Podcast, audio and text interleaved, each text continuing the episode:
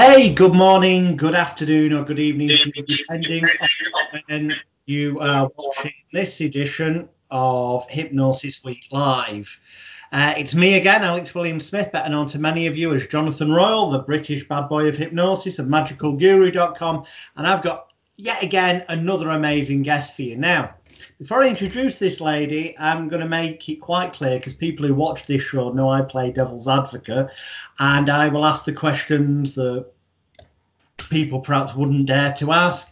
I'll ask the questions that are running through your heads at home and the obvious stuff as well.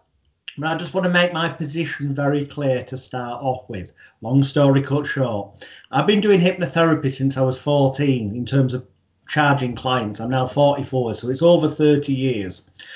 And I initially started off with a course that was quite literally two 60 minute audio cassettes and roughly 78 sheets of A4 paper, double spaced typing. And from that, I started doing smoking cessation, weight loss, confidence phobias, making money, getting publicity. So, people who are watching, my stance is that it is totally, totally possible to become a confident, assuming the training's right, competent hypnotherapist for the the bread and butter money stuff, not for everything, but for the bread and butter money stuff. Um, it's possible with very little training at all. After all, I had two one-hour audio cassettes and about 78 sheets of double type of paper. That is not to say that over the years I didn't go and learn other things. I did, and that's what I want to make clear here. Over the years, what people in the industry call continuing professional development, CPD, uh, I would argue I've probably done more than anyone else in the industry. And that sounds arrogant, big headed, and also somewhat stupid, really, given some of the ways I promote myself. But if you go on my Facebook, Alex William Smith, or facebook.com forward slash Alex the Hypnotist, look at the photo albums, you'll see images of diplomas, certificates, uh, course attendance, uh, documents, all manner of stuff from over the past 30 years. And you'll see that's not an idle claim. Now, none of these courses, to the best of my knowledge, at the time, back in sort of 2016, when people started being a bit, some people started being a bit verbal on the internet again, none of them were approved by the General Hypnotherapy Standards Council or General Hypnotherapy Register here in England. Now, I say as far as I was aware, because ironically, it turns out after um, doing a proper approved, uh, credible, uh, as you sh- I call them shut eyes, but your brainwash people would say, in terms of it, it's got to be credible, recognised. Some people mislead and say recognised by the government. It is, but it's not a government requirement. Um, I was getting lots of people going, well, what the hell do you know? Uh, you're not in the, you know, you haven't done a general hypnotherapy standards council approved course. You know, you're not in the general hypnotherapy register.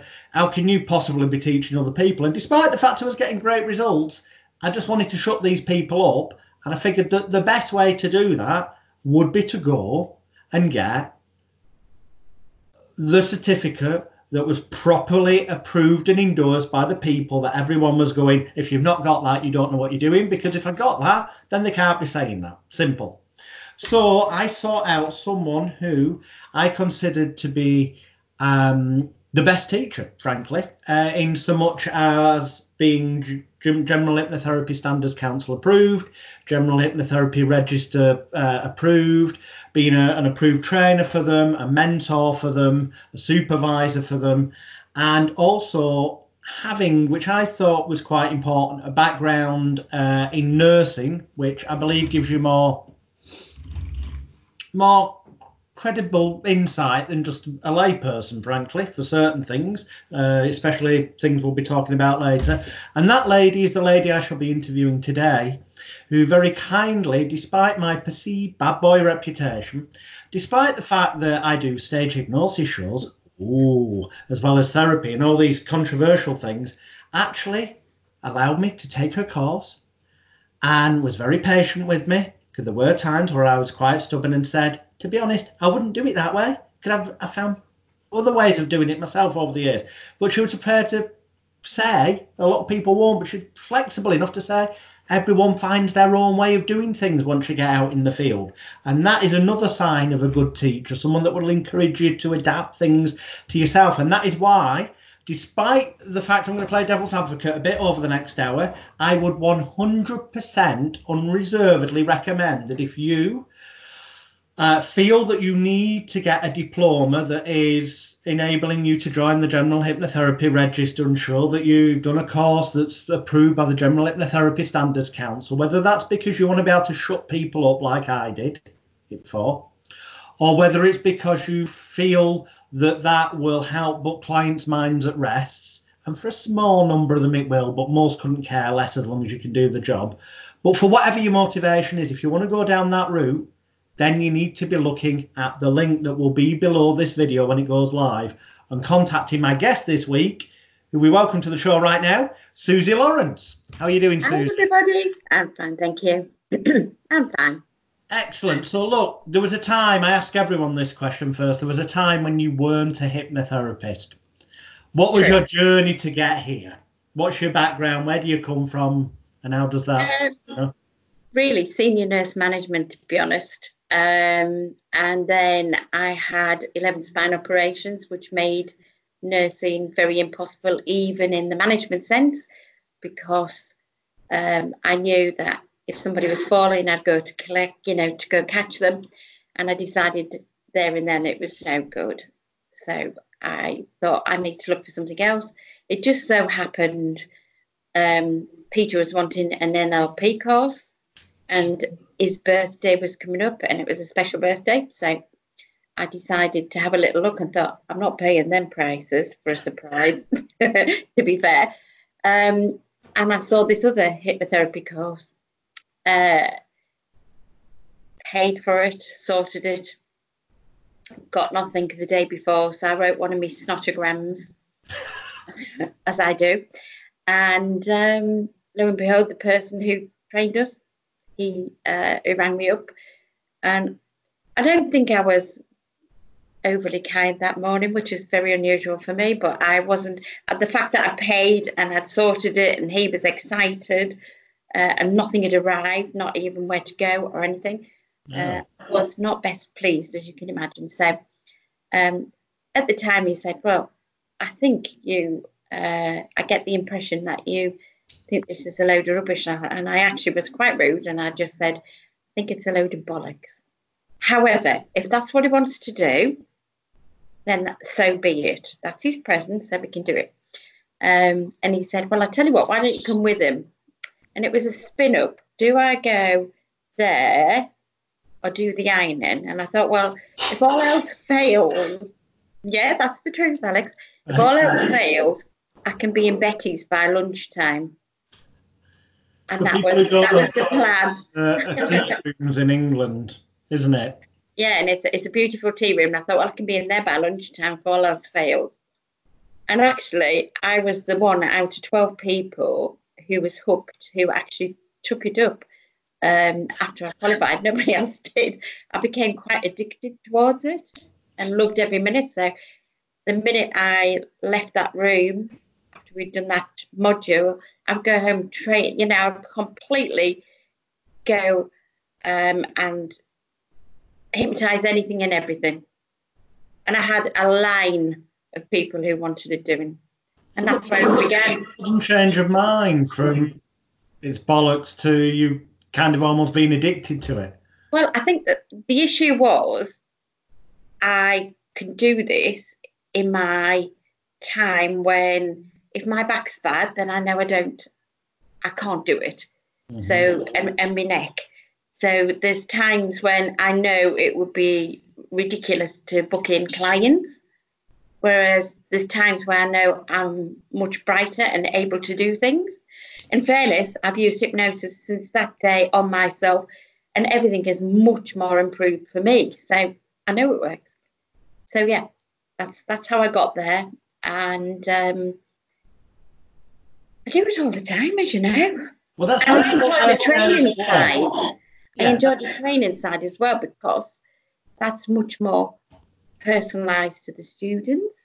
Um, and you forge a beautiful relationship with every student and they become part of your family. Now, as you know, I only do ones and twos. I do that for a reason so that we can practice, practice, and more practice. And and you know, I think practice makes perfect, as you know. So um, that's the reason I only do one and twos. It's not I don't do it for financial gain, like a lot of people do and have to maybe. Um, I do it because I enjoy doing it. And as you know, you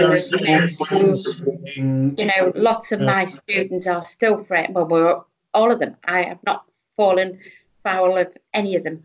To be fair, we still meet up several times a year. We have days out together, etc., etc. They're a special family. Excellent. So, I mean, you had to, I mean, you did that course, you're now training, but to do that, you've got to jump through certain hoops. Uh, in terms of what I, can I just clarify for people at home that in England we have, there isn't just what I mentioned before, it's just that that is what Susie is approved as as a trainer and, uh, and mentor and, and whatnot, which is the General Hypnotherapy Standards Council and General Hypnotherapy Register. There's a whole bunch of other ones as well. Um, the, National Council of Hypnotherapists, or bloody hell, the, the, the, you just search and there's tons of them. The, the key thing they have in common is that once you become a member of one of them, uh, having done a course that fulfills the criteria, which is roughly similar for most of them, that you then get, um, you can say that you're also um, approved by the Complementary and Natural Healthcare Council in England. Now, I know in some countries in the world this is all completely irrelevant. And arguably, it's completely irrelevant in England because despite having been saying it since oh easily the early to mid 80s I can recall they were saying oh it'll only be a few years now and we'll convince the government to make it law that you've got to be in a certain thing to trade as a hypnotherapist. Well near enough 40 years on we're no closer and we never will be, I don't think, because how do you stop people from speaking to other people? So, in terms of the hoop chat to jump through, just to explain to people who are watching who, who don't quite understand, um, there's certain criteria, isn't there, for the courses that you, you, you run because you are approved by the General Hypnotherapy Standards Council, things in terms of how long they have to be, how much of that physically has to be with you, and all that kind of stuff. Can you explain to people what the criteria is? Well, I, I'm not quite sure what the criteria is now, but when I did it, you had to be trained for two years. Uh, I've had to work full time for two years. Um, and then you have to go through a huge amount of paperwork, um, submit it all you have to link things to other things. It is absolutely. Um, to clarify, this Susie's explaining what she had to do to become a registered trainer. Yeah. It, it's actually a pain in the neck to do. To be fair, um, if I had to do it again now, I wouldn't. I wouldn't bother. I just wouldn't bother to be fair because it's just um, it's a ball ache basically. Okay. It's a ache. You're honest. and end of, and I wouldn't do it again. Definitely not. But if it happens, yeah, I never have any problems. So. Now, I don't expect you to necessarily answer this question um, because I know it is putting you on a spot, a spot a bit, being um, being a registered trainer for the GHSC and GHR. But their criteria to become a, a, a certified practitioner is that there's got to be a minimum of 450 hours of um, training in total. And of that, 165 hours of it has to be what they consider to be directed. But of that directed training, 120 hours minimum has to be guided, and they clarify that as physically you as the trainer in the room with the student. Anything above that 120 hours up to the 165 guided can be done over Skype or, or such things. That's what the website said when I looked at it five minutes ago before we spoke. I know loads of people, and I'm not going to mention names, who, have who've done courses that give them that, and frankly, they couldn't hypnotise their way out of a wet flipping paper box.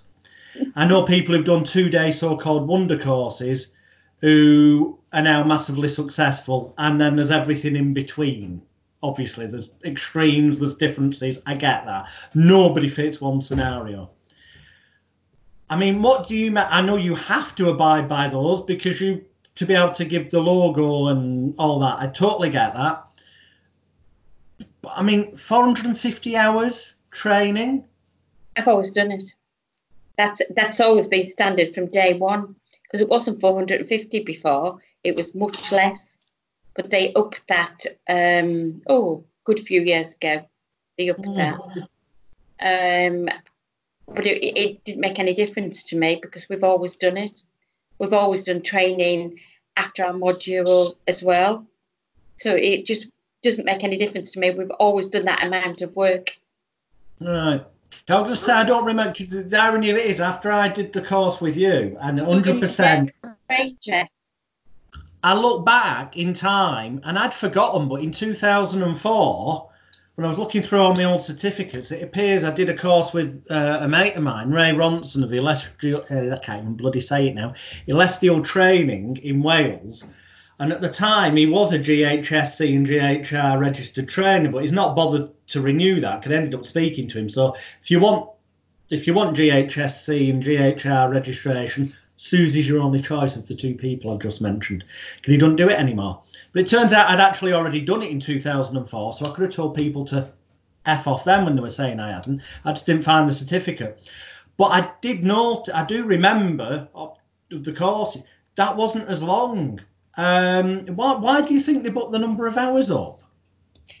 I think what they're wanting to do is to make sure that these courses are competent, you know, your students are competent. And it's hmm. very difficult if you've got a course of 10, 20 people or more to watch them doing their technique. And, you know, you're only watching them for a few seconds. If you've got 10 people to go round, how can you know that you they are consistently being um, doing the, the work properly? So yeah. hence why I think the hours went up and there was nothing more added into the courses, definitely not. But I think it's because people are going on these training courses and they weren't competent when they came out. And there was a lot of, you know, as you well know, within the industry, a lot of people talk. Um, a lot of people go out of the room and they say some not so nice things about hypnotherapists. And, and I think a lot of this got back to the main bodies and of course, you know, they have to substantiate why they sit on that that board when all said and done. Mm. They've got to do something, haven't they? Well, their credibility, and they are up in standards, so say all the time. So, and you know, at the end of the day, most hypnotherapists are of a good standard, but there are some that are not quite, and and should go and do some more training to make it better? Well, I'm going to say this so you don't have to, but the sad thing is there's a lot of people who are trainers for various organisations, including GHSC and GHR, who frankly haven't really. I'd be surprised if they see more than, you know, a couple of clients a month at best because their main income is on running bloody training courses. So it's like the blind leading the blind, sadly. Um, yeah. I said that so that Susie doesn't have to. Um, the key thing to me that makes you stand out is I'm sure there's some other people out there in the industry that this applies to, but I just haven't in, in, encountered them, so I can only speak about that which I know. Is that you do have a background um, in nursing, uh, as you mentioned before. And in particular, when it comes to things like hypnobirthing, uh, fertility things, and, and, other things that are kind of on the borderline of where, from a sort of ethical standpoint, I always, and I'm sure you do, tell people that they should keep in contact with their doctor as so it's we're acting as a complement, an addition, not instead of. that because you've got the nursing background, you can bring something to the training uh, and knowledge and insights that you can impart to students that other trainers can. Uh, exactly. And and every student learns a lot about as in their their body and health conditions while they're with me because I am medical orientated, so consequently a lot of the stuff we will be doing, there will be a lot, a lot of medical conditions that we are, you know, that we are coming across as we do each module. And I think that the students love that part of it because none of them wanted to be nurses; they just wanted to be really good therapists. Yeah. But it, having that extra background really, really does help them, to be fair. And they understand themselves and how their body works much easier. As you know, Alex. I do, but I'm playing devil's advocate and asking you the questions that the people at home get from all sides. I, I, I, know the answers to pretty much all this, but the people at home don't. Um, yeah, I mean that's the main. It, it, it's so even though I'd already done more courses than soft mic, as I mentioned earlier, it was nice that it was put across in a completely different way. That that what I nearly said that's what made it bearable, and by that I mean for people at home because I 100% recommend it has been enjoyable for, for me mentally. I over the years have done courses on purpose that I can say I have done and that I'm up to date on stuff, but it does get to the point quite often that you're getting the same old thing explained in the same old way again and again and again. It's nice when somebody brings something different to it and a different angle that I've never I've never been a nurse, I've never worked in a medical environment, so be able to get that kind of insight from Susie it's a different way of looking at things, and that's what made it well more than bearable. A right good laugh at times as well, which will make sense to any of you when you go and see Susie or meet her and, and stuff. Um, she, she's not.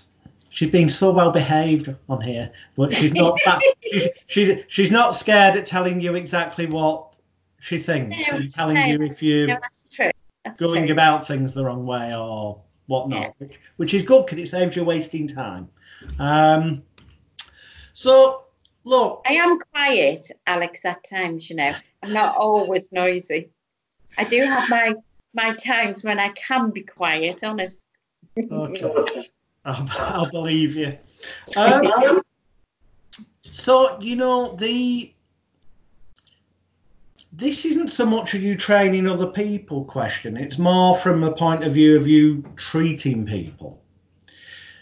I, I, I, and I know what I think the answer is, but do you find being able to tell clients that you've got that background in nursing that their state of mind for things like hypnobirthing, fertility issues, that it kicks in the placebo effect more because of that nurse authority figure background? Um, two answers to that. Mm-hmm. For people who are just coming for um, usual treatment, um, they look at the website and that then it becomes quite obvious because it's written on there. And a lot of my clients say I was drawn to that. For the other side, which was the hypnobirth and hypnofertility stuff, I think it makes it much more appealing to people when they know I have been a midwife. Because then they know I know what it feels like now. And I know every woman who's a hypnotherapist who's had a child will know what birthing feels like. But there's more to it because I've got the the background, the knowledge, etc., etc. Now, you know, at the end of the day, I still ensure that your clients are working with their midwife and their doctor, mm-hmm. but I just slip in at the side of them to do this extra extra part, which makes their you know it makes it so much easier for them. They're so much more relaxed, and the birth is so much easier for them, and the postnatal period as well. But I can give them because of my experience, I can give them more hints and tips coming from a different background. Mm-hmm. Do you find that you get more, um, I'm going to use the word respect, uh, taken more seriously by the people who are currently still working in the medical arena, you know, that are around when you're around the fact that you can drop in, you know, oh, you know, I have got a nursing background. I never do, Alex. You know? I never ever do it. I have no need. Okay. I have no need, to be honest. They they get the pack, it's written in the pack. I don't have to ram it down their throats, thankfully. People, a lot of my work, as you know, comes from word of mouth. Um, it, the work just comes in regardless. I mean, you know, I actually prefer fertility to the birthing process, if you want the honest truth. I think that's so much more exciting because here we have a lady who can't conceive or a husband who has, you know, issues, and then you are working with them to find solutions. Most of them have um, they beat the GP, and then they find out that they've got to pay for fertility treatment, which, as you know, can be thousands of pounds. Yeah. This is a, a, a heck of a lot cheaper, and they can have lots of cracks of the whip with it. And because they get the package, they take the package and they can use that each month after that if they are having conceived that month. So they get What a what- what would you say- package. What do you reckon the key in the major? I know I'm speaking generalised here because obviously we can't be specifics, both for client confidentiality and also just because there's so many variables. But would you say that stress uh, is a big key thing in fertility issues? I think stress, but there's obviously there's other reasons, there's medical reasons why people can't conceive, but I think stress is a major thing, especially in uh, fertility. To be fair, I have seen people come to me, they just come for a chat. Then, you know, and all I've done is give them a, a relaxation CD and then book them in for when, because it's quite a technical process to book a person and when they're going to come for the first session, etc. Because your timings have to be exact for fertility. Yeah. Um, and they've rang me up and said I'm pregnant. And I think that's amazing because all they've done is just come for the, um, you know, just for a chat. They then they are so relaxed, they understand, they know they've got a, a therapy available to them then, and immediately they're pregnant. It's wonderful. And and I've had hypnotherapists come to me who have been in that situation and now have children. And I can't name names, obviously, because of Obviously, yes. there. Um, but I've, you know, and it, and I just love holding that new baby. I always say to them, look, if you get pregnant, I'm getting the first push of that pram. I never do. I never ever get that push of that pram. Excellent. Um, wow. I'm. Just, where was I going from there? So, what? Yeah, well, there's no easy way. Sometimes the questions aren't easy to ask, but I know when I was thrown in at the deep end years ago, and I've not had much much encountered with doing fertility things at all. I can honestly say it's not something purposely. It's something that, if anything, when people have contacted me with such issues, I've always referred them elsewhere because I'm a believer. On, there were times in my life, honestly, that I would see clients for pretty much anything because it was a case of making the money. Priorities change in life. I actually do genuinely believe now that unless you have got some direct insight, experience, or you're in the right contextual position, that you shouldn't treat certain things. And by that, I mean, I genuinely believe the best people for hypnobirthing are, are women, but more ideally women who've actually had kids. Um, just You could say because, that by, uh, about a midwife, couldn't you too, though? Because when I was doing my training as a midwife all those years ago, midwives on labour suite, there was very few midwives who had children, believe it or not. oh my God. Very few. So they couldn't understand exactly what that was what woman was going through. But yet, from a textbook point of view and from experience of what they are treating day in, day out, they do. but they could never feel that. Mm. And that used to make me feel a bit peculiar first because I always wanted a family. Yeah. Um, and I thought, oh, I'll never be able to work on Labour Suite because this lot haven't got any children, and that's just seemed to be the, the, you know, the way it was. And yet, other midwives who did have children were on different, you know, either on antenatal or postnatal um, wards. But um, I think it is, it's changed. Mm. Midwives do have children, you know, it seems that we do have um, lots of people who want to go into midwifery and have families. But it was just very peculiar at that time. All the midwives on that unit never had children. Mad. And most of them were way past the age of having a child as well. Some weren't, but they were never going to have them, Mm. which I obviously it was none of my business why they were going to do that. It just seemed peculiar to me. Yeah, to say the least. And but I'd extend that not just to hypnobirthing or midwifery, but I mean I believe that, for example, in the past I've seen quite a lot of clients who are now, fortunately, former cocaine uh, addicts, and I am particularly good at getting them off cocaine. But I genuinely believe that's because in the 90s, very early to mid 90s, and this is stuff that, uh, you know, I'm not revealing anything big here, it's all in my autobiography. I did get into that crowd in London, going to Stringfellows and all this, and there was cocaine about.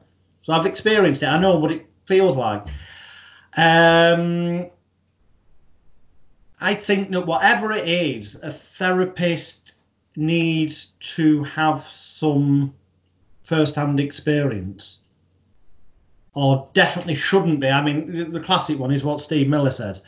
For Christ Almighty, you know, there's people out there claiming to help people lose weight, and they're massively, clearly overweight themselves. What's your, you know, all there's people stopping people smoking that smoke.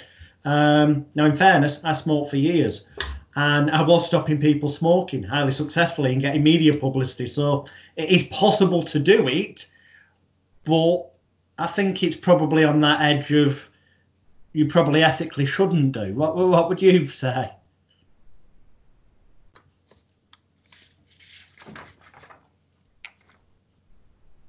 You keep losing me. Go on back. Uh, You're there. What would you say? Would you think that ethically people, you know, is it right for people who are overweight to be treating weight loss clients, people who smoke to smoke and so on? Oh, I, I, I personally believe it's a load of tosh. I think, you know, as long as you were doing the right thing with your client and you were giving 100%, it doesn't matter if you're a fat practitioner or you're a thin practitioner. You know, at the end of the day, all that all that client wants is to lose the weight or to stop smoking or whatever it is to come off the drugs. It doesn't really matter as long as the therapist knows what she's doing or he knows what he's doing and can do it competently, you know, and that client has respect and has a beautiful rapport with them, it'll work. It'll work. No, I agree. Respects for weight, the the the therapist who is overweight can understand the client and their issues far more. Like the smoker who's a smoker can understand what a craving is. Now I've never smoked in my life ever. So if I was taking a smoking client, I don't actually know what that craving feels like. Now I do I do it if it was for chocolate, but I don't for cigarettes, if you see what I mean.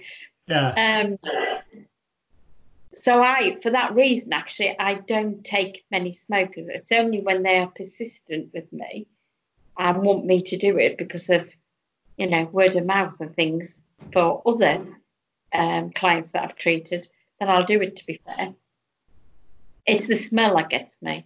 I can't cope with the smell. Nicotine is horrible. But where weight's concerned, I've got masses of people out there who have been highly successful losing weight. And yet, no, I'm not Twiggy. And I'm not ashamed that I'm not Twiggy either. Um, sorry, Steve. Hey, that, that's the wonderful thing. Everyone's entitled to their own opinions, and the, well, it's not just an opinion; it's your experience as well. Um, and I think that that's the problem, isn't it? It's about respect.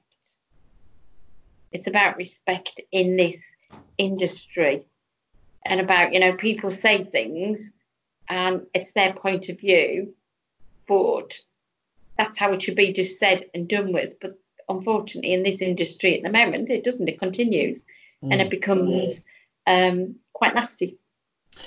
Sadly, so well, as far as I can remember, which is, you know, I mean, it's a little over 30 years now, it's always been the same, sadly. And I think it does come down to that Sigmund Freud, Sigmund Freud thing of therapists are merely people searching for answers to their own problems. Uh, sadly, a lot of them out there haven't found the solution yet, clearly. Um, before we segue into, because I attended one of your um, with Susan Watson and uh, I'm having a, and Marie. I attended one of your uh, anxiety workshop days. It was real was- fun. It was it was amazingly good fun actually, um, and there was some cracking little techniques in there. Um, hopefully, I don't get slapped on the wrist for shame. But one I was shown, it was called the butterfly, and I don't know how this will translate on a reverse video, but effectively, it was getting your fingers and thumbs and making a butterfly. Um, yeah, looks like a butterfly, and then placing gently onto your sort of shouldery area near the neck and gently tapping it to get a sense of calmness and stuff for panic. Well, I've taken that, and I don't know because I've not gone on the full length anxiety course. This could be something that's in the course manual for that that I've just ended up at the same. That was for Be Your Own Hero. Be your own hero Be Your workshop. Own Hero. Yes. Yeah, It was the Be. Your Own Hero workshop, but it was still incredible fun, and this was an anxiety technique, law, wasn't it? It, it was, and you can actually look it up called the butterfly technique on the internet, and and there's lots written about it as well. So anybody who And any of the really who want to access that, just go just pop the butterfly um, technique and, and it'll come up. Butterfly hook, I think it's called. Okay. Well, yeah. Look at. I'm just saying. I've used it. It works, and then I haven't read. I'm going to go and do that later because I haven't actually checked. Great for kids. Great for kids. So tell me, that was the Be Your Own Hero workshop. I'm getting it mixed up because that was an anxiety technique, and I know that you've launched uh, the anxiety practitioner course with um, with Susan. Susan. Yeah. Um, can you tell us a bit about that? What? Why is there a separate anxiety course? Because as a devil's advocate, why is it that if you've done all this 450 hours of training and get your general hypnotherapy standards approved certification from your good self, which I know is worth its weight in gold, and I am playing devil's advocate here. Why the bloody hell do you then need an anxiety practitioner course? Because surely the bottom line underlying stuff you've already taught us. No.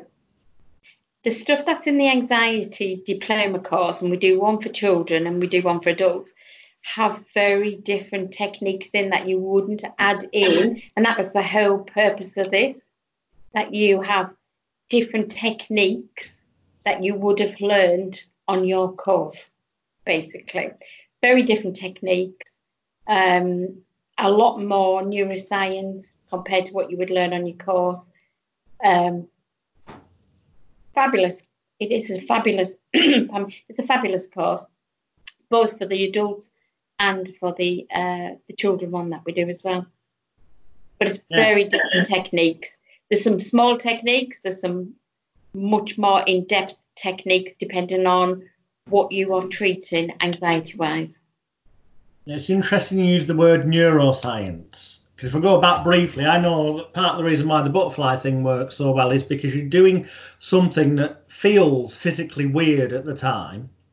Mm. So that creates an element of confusion, disorientation, which arguably is causing critical faculty bypass. And the fact that now you've got your left on your right hand side, your right on the left hand side crossed over, and conventional psychology tells us that the left side of the brain controls the right side of the body and vice versa, that by reversing it, we're more likely to get what they call hemisync, hemisync, I can't bloody speak today, I get a new set of teeth, hemisync, where both sides kind of come together in harmony and make the person far more calm, relaxed, and suggestible. And there is neurological science to prove that. Why isn't there more neurological, proper proven back stuff in conventional hypnotherapy courses? It's great you're doing it with the anxiety stuff, but why isn't there more of that in? Just going back to the butterfly hug. Mm. Well, one of the reasons why I do that, or when I get people to put their hands on their chest when they I teach them a breathing exercise, is so they're connected with themselves. Most people who are anxious are not actually connected to themselves at all, they're just in their head. But when you physically touch your body, you're connecting, you can feel the rise and fall of your chest wall. Yeah. More likely to be, I suppose they call it mindfulness. Um, you know, because you are in that moment, you can feel the rise and fall. You, you're connected with yourself. So that was just, a, to me, the butterfly hug is great for that because you're actually in tune with yourself. Whereas, you know, if you're just doing other techniques, you may not be. Breathing, expand on breathing, because I know from having studied Buddhism and various other Eastern traditions that there is, forget hypnotherapy, although I know it can link together, but that breathing is something that most people do wrong, isn't it? Well, we say that, but you know, if we were all breathing wrong, then we would all have anxiety, wouldn't we? Oh, Well, a lot of people are doing it wrong. Because what I mean is, when you get your anxious clients or your panic attack clients, if you can teach them different breathing, it can help. Well, there's there's a million different ways out there, and I'll just teach you what I. You've seen me little video that I do anyway. I Yeah. ask them to put the hands on the chest wall, just comfortably. All right. This is when they're at home by themselves. There's nobody around. If they are somewhere where they're gonna um, get a bit stressed or anxious, they can just stare at the wall with their eyes open, but they don't have to touch Okay. um, the body because so they don't want to look obvious what they're doing. Mhm. Okay. And then I just tell them to just to slowly close their eyes. So you can do this, Alex. All right. And you just, I tell them this is my technique, and it's very much like um, a technique called HeartMath. Okay. But my numbers are different to theirs. So you breathe in slowly and gently through your nose to the count of four.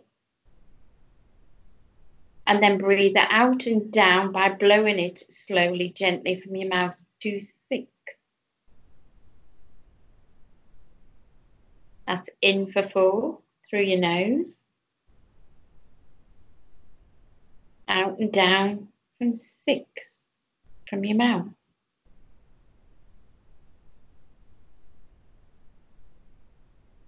And obviously, if you continue to do this, you will feel yourself relaxing. Now, I would add in other things, you know. Um, within about two minutes, they feel so much more calmer than, than they, they felt beforehand. They're so much more relaxed. And then I would add in positive suggestions to go with that as well.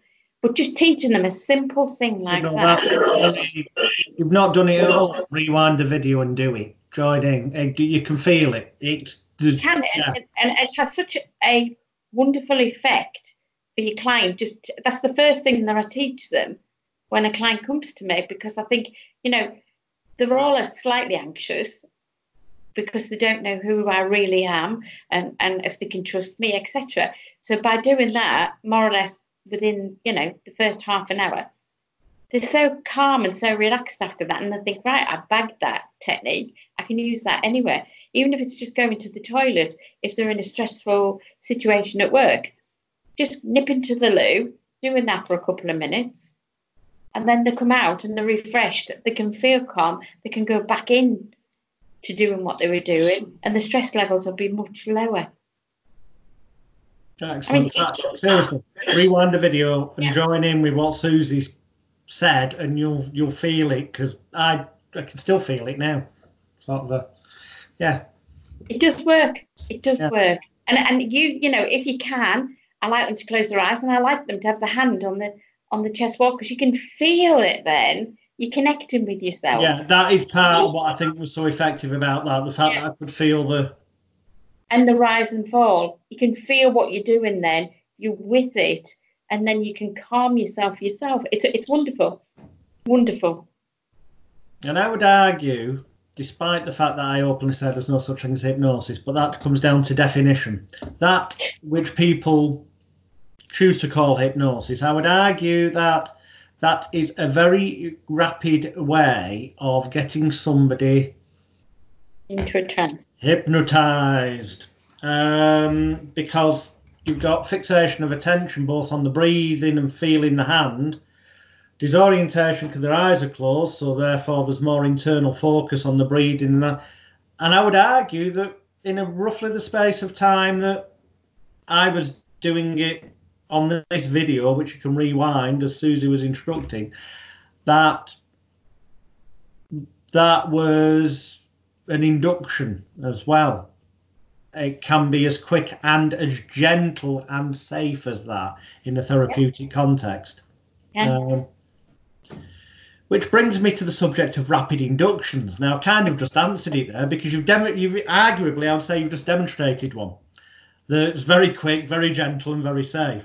But rapid inductions quite often are, perceived by therapists as chucking people on the floor and it all being shouting at people, sleep, and all that kind of madness and nonsense. What What's your views on rapid inductions?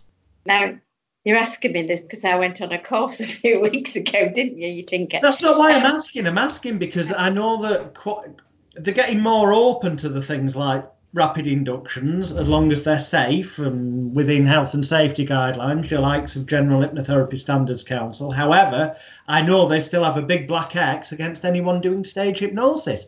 And yet, ironically, there's loads of members, I'm not going to name them because it would be unfair to get them booted out, but I know there's loads of members of GHSC, GHR, other societies that say no stage hypnotist who are doing stage hypnosis shows.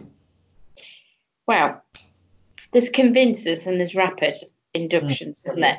Um, I like to give my clients, and I teach students the same way, but I, like you first said in the beginning of this, you teach students to do things, but you want them to adapt those things for their own way. And that's one thing that I will say were the wisest words Alex you've ever said, because you don't want clones of you as a, as a tutor.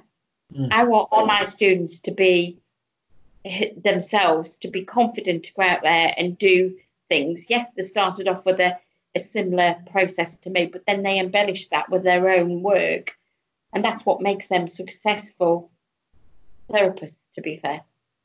But where stage is concerned, pardon me, it's not it's not really my bag to do with clients unless I was going to do some fun, mm-hmm. which I wouldn't really do with clients, I think. But if you were having a dinner party, then yeah, it comes in handy. As you know, Peter's trained uh, as a hypnotherapist, and that's his job. It's I'm off duty when we when we go to dinner parties. It's not me.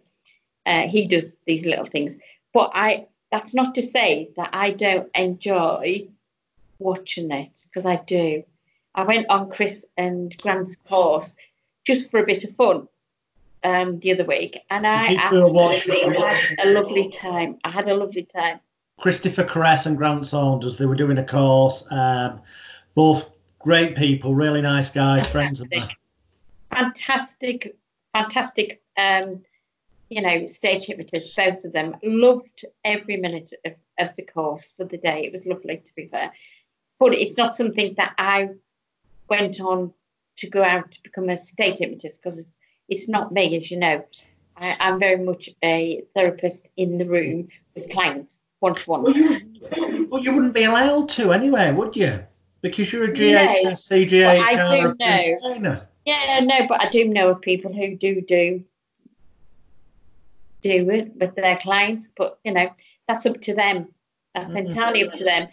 You know, you can do convincers. I don't call them rapid inductions, doing magnetic fingers and things like that. That's not. But you've got to be careful who you are. You know who who you are doing these techniques with. As long as the client understands the process and what's going to happen, then that's okay. Me, I like to give them an experience. As far as I'm concerned, I'm charging them um, a set amount and they want an experience from me. They want to, most people come because they're stressed. They want to relax and enjoy it. Am I allowed? We're recording this as live, so if you say no, people are forever going to wonder what it is I was about to ask you. But I'm going to ask permission first here. Because you noted, can I? Some you did say it in front of everyone when you came on one of my courses. You did say it in, to everyone uh, who was there. Um, so I'm guessing you wouldn't mind saying it on video, and that is, say you like to give people an experience. Well, you prepared to share share what one of those tricks of that experience is? That's very similar to what I purposely do to make sure clients feel they've had the magic one that they perceive hypnosis to be. I, I don't think it, it's in an experience. What I mean is that they are in a lovely, relaxed state, and I do gentle relaxation. You know, it's it's they are warm. They the the room is created so it's a nice environment. Um, what all hypnotherapists should be, you know, their their room should be welcoming, etc., etc. Um, and we have gentle music in the background, etc.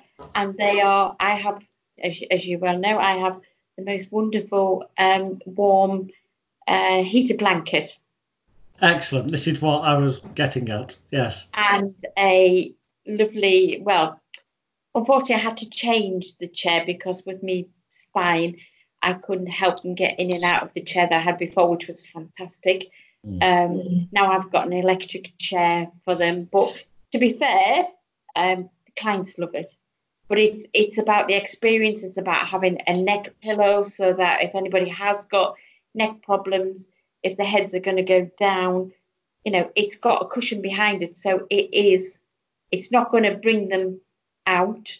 They're going to go with the flow and just enjoy what's happening. Give me- Lots of little tiny tricks. When you come on the course, Mm. you, you pick them up. You know, I, I use a lot of equipment, you know, the Hypnicom system as well. But the, my students are taught both ways because obviously they can't go home and practice with the Hypnicom system, but they love it. Absolutely love it. But again, I make them do both so that they can do both. Yeah. And it's not about promoting the equipment, it's about that they know that they can put somebody under hypnosis easily using just their voice. They don't need the added extras as long as the ambience is right in the room, they've got that rapport and they're happy. And they're confident in what they're doing. Quite often, our clients will go to, with all those things in place, to real sleep. Um, I've had one or two, but not. And, and actually, I did go on a course once, and I was quite horrified because um, there was somebody on that course, and um, somebody said it was a quick induction course with somebody, Mm. um, and they said, "What do you do if somebody's snoring?" And this therapist said, "I kicked the chair to wake him up." And the the look of horror on my face must have said it all, to be honest, because I was just gobsmacked. The subconscious will all, always hear, no matter how deep you are, because I I've tested that before on these people who've come out, and I've said, can you tell me about what I've said? And at first they go, no, no, no. And then I'll say about say I was doing the beach or something. I've been we've been on the beach. I'd, I'd mentioned something on the. Oh yes, you did. So they do hear, even when they're asleep and snoring. They do hear, because I've always tested that. Yeah, the so-called hidden observer. Yeah. Well, wait. Well, it's a 24-hour open access, isn't it? So. Yeah, exactly. I, I wasn't saying it as a bad thing because I believe actually that if they go to sleep and then have a right good kip, because quite often people don't get proper, proper, I'm going to call it healing sleep. Um, Right, I agree. I mean, I had a manager. Well, actually, he was an owner as well as managing uh, a company uh, locally, and at at the time, I had a banner in the therapy room which I removed afterwards because I realised what was going on, and it had a list of um, sim- uh, not symptoms, but a list of uh, conditions what I treated. No, you know, it went from the top down to the bottom. And every month he used to come. And every month he'd give me um, a different health condition. He was obviously under intense stress, and it got to the se- sexual dysfunction. And I just happened to go, I was thinking, oh no. And I just happened to turn my head and I realised I was going down the list and I thought, you so and so. And I said to him, I don't know whether he was consciously aware he was doing that yeah. because where he was sat on the therapy um, chair, obviously the banner was opposite. So whether his subconscious was taking that on board or whether he was actually consciously doing it, I have no idea. But we cut that short then. I said, I tell you what, if you need just to come for relaxation purposes to reduce your stress, there isn't a problem. We'll just keep on booking you in for that. You don't need to go down my list. Excellent. yeah, I think a lot of therapists don't realise um, how just without any specific suggestion, so to speak, how just hypnotically guided, I'm going to say, deep relaxation can be in terms of helping people feel better, overcoming stress, and arguably even helping the body to get into the right zone for natural healing, dare I say? Well, I'm a firm believer that, you know, a huge chunk of your work is done when you've got your client in the room and you listen to them. Most of it is offloaded and they feel are 75% better before you even need to give them any therapy, to be fair. And I, I know that's quite controversial in this game because people say, you know, we shouldn't have, it should be content free. Some people will um, have on their banner. Other people say, no, we don't need to, you know, cut to the chase and let's just get on with the therapy.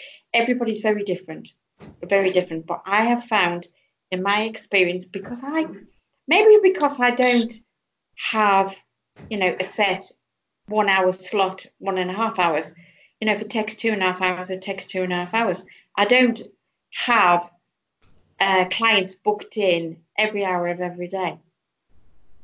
You know, if I've got one in the morning, it'll be neither do ninety percent dinner time and one in an evening. You know, I don't, I don't want to be back to back with clients. I want to give them that experience that they deserve to be fair. No, so that talking and letting them offload to me is such a valuable thing. Such a valuable thing. And it does work. It does work. Although I know I'll get slammed for saying that. Hey, I, I couldn't agree with you more. I, I advocate advertising that stuff is content free so that it doesn't put off certain clients but when they come and they've already filled in a questionnaire, I will say to them, look, you don't have, we don't have to go into any of this um, unless you want to. And I would say the vast majority of the time, people actually want to verbalise that which they've They do. written down, so that they're metaphorically leaving it in the therapist office, leaving the baggage behind. Well, you know, not everybody has somebody they can turn to, Alex. And and you know, I get a lot of more um, older people, maybe because where I live, hmm and I suppose once they've talked to their family and they've said it a few times, the family obviously get a bit bored or don't want to listen to it. So when they come to somebody new and they offload, and then you're able to help them, you know, there's nothing better than that feeling, to be fair, and then give them some therapy or whatever they need. A lot of them don't need an awful lot after they've offloaded, to be fair. Yeah. They just It teach them some techniques to, you know, to keep them calm, etc. And and and for others, obviously you get a lot of middle-aged people who are uh, under tremendous stress at work, and again, they, they they can't say what they really want to say at work because it's against the manager or people that they work with, etc. Once they've offloaded, they're so much better. Teach them some techniques, hypnotherapy, and then off they go. I can't remember who said this exactly right now. I'm having a brain fart moment, but it might come back to me. But the quote was along the lines of people should not become hypnotherapists and be treating people for uh, anything really unless they're capable of helping that person without hypnosis. Um, I forget exactly who said that, but the way I understood it to mean was that let's cut formal inductions. That effectively, it's what you've just described. Having the ability, and you've got that because of your background, medical. You, you'll have naturally. I don't know if you've done counselling courses in the past, but. I'm pretty, but you'd have got that experience doing it in the field as a nurse anyway, wouldn't you? I think anybody who is had you, you anybody who has had a job where they're working with people, it's no different for them to what it was for me. Yes, I'm in the medical, you know, I've been in the medical side for a very long time, and but it's who you are as a person, isn't it, and how you are with people that people will open up to you it all it, it, you don't have to have my background to get the best from your clients. Yes, it, it helps if it's a medical issue, but as long as you are, you know, you present yourself professionally, kindly, and you're listening and you are warm with your clients, they will open up regardless. Mm. Now, I controversially here, I don't know how to put this. Um, would I go to a male therapist for therapy? Or would a man come to a female for therapy? I think there that is a topic that you could go on forever uh, about. Me personally, would I go to a man that I don't know for therapy? No, I wouldn't. Mm. Um, and yet I get a lot of men come to me, so it's the opposite sex, um, for therapy and won't go to a man. I suppose that comes under the bracket of psychology. Um, Yeah, let's not forget we can also throw into the mix the for anyone who's thinking of doing a course, we're, we're, not saying you're limited to your marketplace because obviously No. it's the client that makes the decision. And let's not forget that yes, m- women may be less likely to go to a male therapist, um, generally speaking, and vice versa maybe, but we've also got people of different sexualities and genders and whatnot who, for whatever reason, would be more likely to go to different types of therapists. But that's something that, you know, an understanding of uh, well, done right, could actually help you, you know, create your own niche Yeah. customer base. Um, yeah, so unfortunately, time's running away with us. We're just over the hour. done Um, an hour. So I'm going to have to ask you the question I ask everybody now. I will just remind everyone at home. There's various things being said in the past hour that at first hearing you might have thought I've been making notes galore. Um, but various things you might think, oh, it might have bypassed you as just being an innocent thought, so to speak. But if you watch this video again and take notes, you'll realise that I'm, I'm telling you now, you, you want to pay particular attention to butterfly, hand on chest, breathing, eye closure, all those things are worth the weight in gold in, in, terms of uh, techniques and insights. Also, of course, look below this video, whether it's on YouTube or where it's been shared on social media, and there will be links underneath to Susie's Peace of Minds uh, website and um, POM Hypnotherapy. But, both are websites, you can get in contact with her uh, if you want to go down the GHSC, GHR approved route. I 1 million percent recommend Susie as the person to do that, not least of which is because she helps you to gear things so the personal and, and right for you and not just everything's got to be done this way. Yeah, you'll get the underlying things, they've got to be in place, but then you'll be shown how to be fluid, adaptable, flexible. Um, yeah. So the question I ask everyone at the end is I see you have a door behind you. So imagine someone's just knocked on that door, and I use the same book every time, not because it's a particular favourite, just because then there's a consistency with these interviews. There's somebody behind that door, you answer it, and they've got the green cover or blue cover, depending on which edition, of the Dave Elman hypnotherapy book. They've not read any other books. They've not bought any DVDs. They've not watched any online videos. They've done nothing except read that book. But they've decided this is interesting. I want to learn more. Now, obviously, I've already said if they want to go down the GHSC route and all that, they should come visit your website, come and see you. So you're not allowed to use that as an answer here, Susie. three. What would your top three bits of advice be to them in terms of becoming the best possible therapist they can, both from a it being a successful business point of view, but also from them being an ethical, safe, competent therapist. What would your three top tips be? Well, I don't know why they want the Dave Elman book first, to be fair, because I don't, you know, there's so many. Well, they don't need books. If they're going to do the training, they don't need, they do not need books because their training should have everything in there. You Mhm. do touch on marginally on Dave Elman, like you do on Erickson and other things. So you don't need all these books. Um, what would I say? I think you've got to choose your trainer wisely. You've got to understand what the training's about. You've got to work out why do you want to be a hypnotherapist. To be fair, because um, are they going into it because it's for money purposes, or are they going into it because they genuinely want to help people? Now, if they're doing it for money, then I wouldn't train them. I can tell you quite clearly, I would never train them.